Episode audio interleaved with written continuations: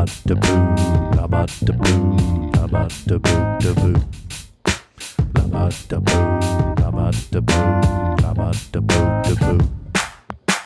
the next question, this is actually two questions, but I'm going to make it one because I think they kind of relate to the same thing. The question is, do you ever feel uncomfortable around people that seem unaware of their reality? And then the next question was, ever been to the ER since you embarked on this journey?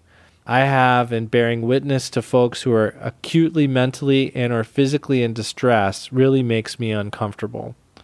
And so I think I want to combine these questions because there is some overlap, right? Right. Yeah, yeah.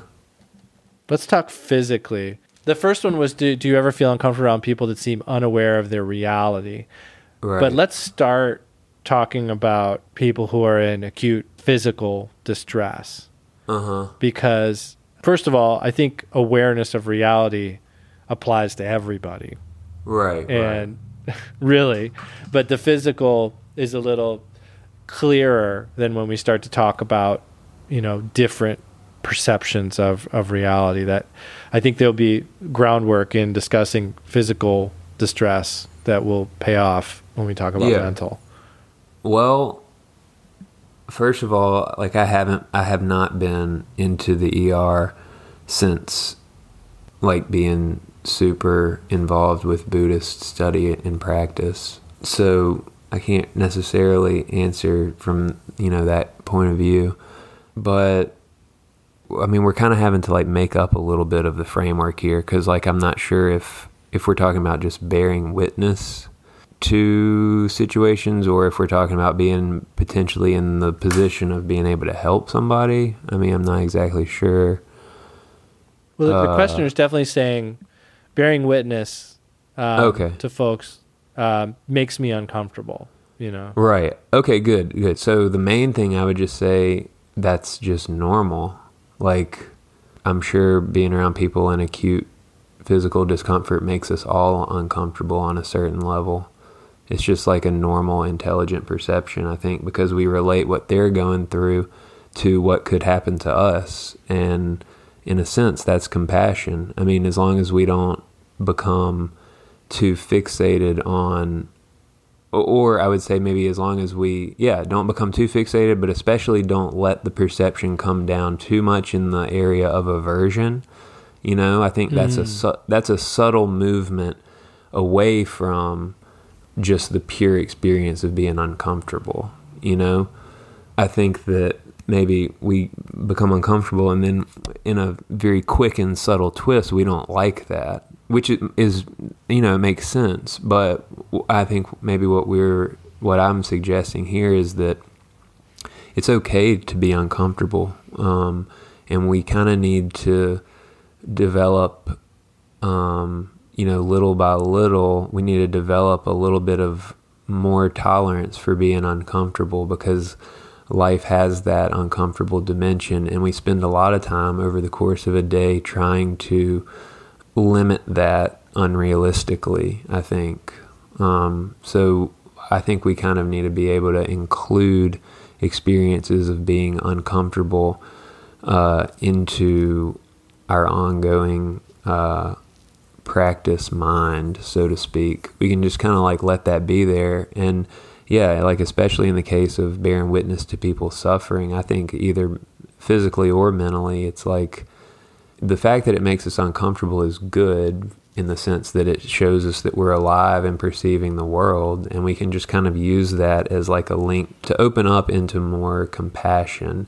And I think that's when we get into the territory practically of like, you know, maybe a good way to work with it is to make aspirations or something. I mean, a lot of the time when we bear witness to those situations, there's not anything that we can immediately do to help. So just kind of like orienting yourself to the situation internally in the right way is sometimes the best thing we can do. Yeah. And I think that the use of uncomfortable in both of these questions, I think says a lot. The first one was, do you feel uncomfortable around people that seem unaware of their reality? And the second one was basically like, I feel uncomfortable around people who are in physical and mental distress. And I can, first of all, I can definitely relate. Yeah, for sure. Yeah. I definitely can relate. But to go to the first part about feel uncomfortable around people that seem unaware of their reality, I would point out that any discomfort that we feel usually arises when we're forced to meet with life's uncertainty. Uh-huh. Like when we're forced to be aware of and present with impermanence and groundlessness and, you know, identitylessness in a way, even, you know, like something that questions who we are. Or, you know, for instance, being around physical distress is a reminder that that could be us. You know, right, it's a reminder that we are impermanent and bad things happen and they could happen to us too. You know, so our reality is that, but we don't want to think about it. And when we do meet with it, even in the most subtle and simple ways, we tend to distract ourselves. We tend to react in ways that create a distraction so we don't have to pay attention to that reality. And that's our habituation. That's our training. And that's why we start the Buddhist path with simple shamatha meditation, calm abiding meditation, because it's uncomfortable. Right. Yeah. Because it is a practice in being present with the discomfort of impermanence and the discomfort of not reacting to everything that comes into our mind. That's why we start there, and that's why we say it's a foundational practice, because we have to start with these simple, basically, I mean, on one level, innocuous kind of discomforts. We have to start there, because that's what gets us to where we're more able to be present with bigger, more profound kind of meetings with distress. And so... That's a good point. I don't know. That's actually a really good point. I don't want to lose that, because I think it's so practically applicable, like what you're saying about using little moments to kind of build the muscle, because it goes back to what we were saying a minute ago about how, in a way, it does not make sense to prioritize any particular moment of experience, because no matter what the particulars may be, we fundamentally have the same situation, which is our own mind developing habits in relation to circumstances. And so there's a way in which even very small moments, if we like orient ourselves the right way to them, are extremely significant. You know, it's like if you can basically settle yourself in that moment of, do I have time to like brush my teeth before I go grab the cup of coffee and leave for work? That's all very inconsequential stuff, right? But the state of mind that is stressed in that moment is the same mind that will be stressed in a bigger moment.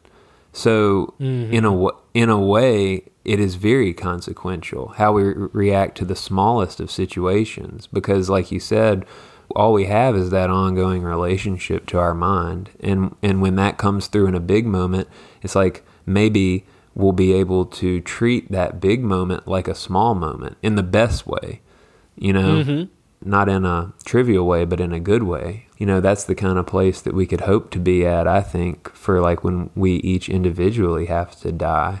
You know, basically everything is practice for that. And like, maybe it's just another moment in a good way, you know? And the idea of being uncomfortable around people that seem unaware of their reality, it's interesting in so many ways, you know, because when we meet with people, it seems, you know, and our perception is that they're unaware of their reality. I think it would be helpful to recall that we're often in that same place, you know? For sure, yeah. I'm wondering if the person who wrote this wasn't thinking of people who are having some sort of psychological breakdown. Right. You know, that definitely comes up in the next part of this question. But I think it's important to note that, like, even people who are, like, in an acute mental breakdown are still much closer to where we are than we are to Buddhahood. Right. Like, that's a really important distinction to remember, is that, like, how far we are from being fully awake to the actual state of things is quite far, you know, and we're actually pretty close to where people who are mentally insane are, because we make so many mistakes and so often distract ourselves or ignore actively reality. Like that's really, because if we're going to talk about reality, we got to talk about reality, and reality is interdependent. Reality is limitless. Reality is no self, these are like the ultimate view of things, the real reality. Like we experience a self and we experience things as seeming to last a while and things like that. But we have to bring that into accord with the ultimate truth about things. And we are pretty far from getting it, even though we conceptually may be able to get our heads around it briefly. So this is sort of just another way to work with that situation. When it seems like somebody is not connecting with their reality, we need to remember that we do that same thing, and that's actually a good way of connecting in that moment and being in a good basis for generating the most beneficial kinds of emotions, the types of thought patterns that will help us and help them are more likely to arise when we're thinking about what we have in common than what we have that's different. And because we're so much closer to someone who is having a psychological issue than we are to a Buddha, we owe them a lot more patience than we might normally think. Right. And, just as another way of looking at the same thing just for the hell of it, just another kind of perspective in there. It's like ourselves, a Buddha, and a truly, pronounced insane person. None of us are that far off from each other, It's it's just like a spectrum. Everybody's on the same ultimate spectrum. That's maybe just like another way to look at it if we needed a little bit more of a pure view sentiment on a given day or something. It's like the fact that we're not far off from someone who's actually mentally ill has an encouraging quality too for everybody, for the same reason that you're saying. It's like, it's like, okay, there's Buddhas, there's me, there's people who are experiencing a much more pronounced kind of mental illness than I am. But like at the end of the day, we're kind of all on this spectrum of reality. And also none of us are that far off. Like the ultimate kind of innate purity of the ground or whatever is equally present in all of us. So that's kind of encouraging. I feel like a sentiment that we're hearing come through in a lot of things we're saying is just, no matter how we're phrasing things or what perspective we're looking at things from, there's an underlying sentiment of not separating ourselves from situations and people. Like we never really want to think we're much better than anyone else or that different from anyone else. That's something I hear in a lot of what we're saying. Yeah, and I think that the feeling of uncomfortableness is a synonym for discomfort, which is suffering in the Buddhist context, which is what the Buddha said our existence based on attachment to the self is. Right. So any experience of discomfort or uncomfortableness can be viewed as an opportunity. It's kind of like if you have a problem with your car, right? And then you finally get it into the mechanic to take a look at it and your car won't do it. So there's nothing the mechanic can look at to try to fix, These moments of uncomfortableness are a specimen to be examined, Each one of them is an opportunity to look at full-blown suffering, our own suffering in the moment. And that's exactly what the Buddha said we need to understand. We need to understand that discomfort. So when we have discomfort, uncomfortableness, really maybe the most important instruction is don't turn away from it right away. Right. Like you may need to manage how much you can handle. That's really important. But the first response ought to be to break the habit of trying to distract ourselves from it. And instead, kind of just hang out in it for a minute, and think about, in particular, what are we attached to that's causing that discomfort? Because the Buddha said that all suffering is caused by attachment, you know? So try to think about what concept or what idea or what habit, like where's the attachment that's causing that suffering, you know, and what can we do to let go of it or even just loosen our grip a little bit, because the uncomfortableness will keep coming back until we fix its cause. That's really the point here, is like there's a cause that needs to be taken care of, and we can't just keep batting away the symptoms and think that that's going to do anything. Really what that's going to do when we just keep batting away the symptoms is create more instances of discomfort. So on a real educational sort of side of things, like we really need to not run away from uncomfortableness, and we should try to understand it and figure out what's causing it. But then the other side of that, we also need to know that if we're outside our abilities, you know, if we're outside where we can healthily engage, then it is okay to remove yourself from a situation like that, right. and to do it with compassion. You know, like that's the most important thing is and that's really where we start to wake up too, is when we recognize when we've reached our limit, you know, of what we can handle without acting out in negative ways, you know, so it becomes really important to try to engage until the point where you can no longer productively do that.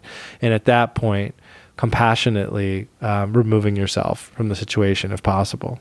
Yeah, that's an important point too, about just recognizing that, you know, the uncomfortability is fortunate, you know, that's the basic feeling that got all of us started on trying to do some kind of practice, you know. The more that one is able to distract themselves and find distractions from that uncomfortability, basically the less fortunate that situation is, because kind of like you're saying, sooner or later, we've got to get into the deeper causes of that and, you know, becoming sensitive to how uncomfortable we are in so many situations is a good thing, you know. And then also just to bring it to like a little bit of some formal Buddhist sentiment, in particular, we're really fortunate to be human beings, because the typical explanation of that is like the human life represents a very unique opportunity to become sensitive to that level of basic suffering that we all have, but to actually not be so overwhelmed by it that we're unable to do something about it. You know, I mean, we have a good level of that. We're very aware that something is a little off with our experience and that we're uncomfortable and that there's some nagging existential issue. But we actually still have enough room to where we can change the course of that reality. So that's like, just as far as big, like zoomed out universal view, that's particularly fortunate. Developing a consistent meditation practice is not really protection against reality at all. You know, it's not like developing a meditation practice is getting you to the point where you're not uncomfortable anymore or something like that. At least in the beginning. I mean, maybe it could be said that we're moving toward a fundamental state of comfort in the sense that we're able to accommodate anything that might come up. But even then, I think it doesn't mean that you're not experiencing the appearance of uncomfortability, you know? So anyway, the point being, I think, at least in the beginning, is that actually it's quite possible that one will become much more sensitive to all the areas in which they really are uncomfortable. And that's just part of the ride. I don't think there's any way to like dance around that, which I think basically is, to be honest, I think that's the resistance that people have to sitting practice, is that they know that it's going to open up that door. But I would say that not being willing to walk through it is just putting it off. And not to like end on that heavy note, you know, that's where all the sort of the humor and the kind of like, I don't know, all-encompassing catharsis of the whole thing becomes important too. It's like lines are getting blurred and you know, the whole thing just hangs together. I don't know.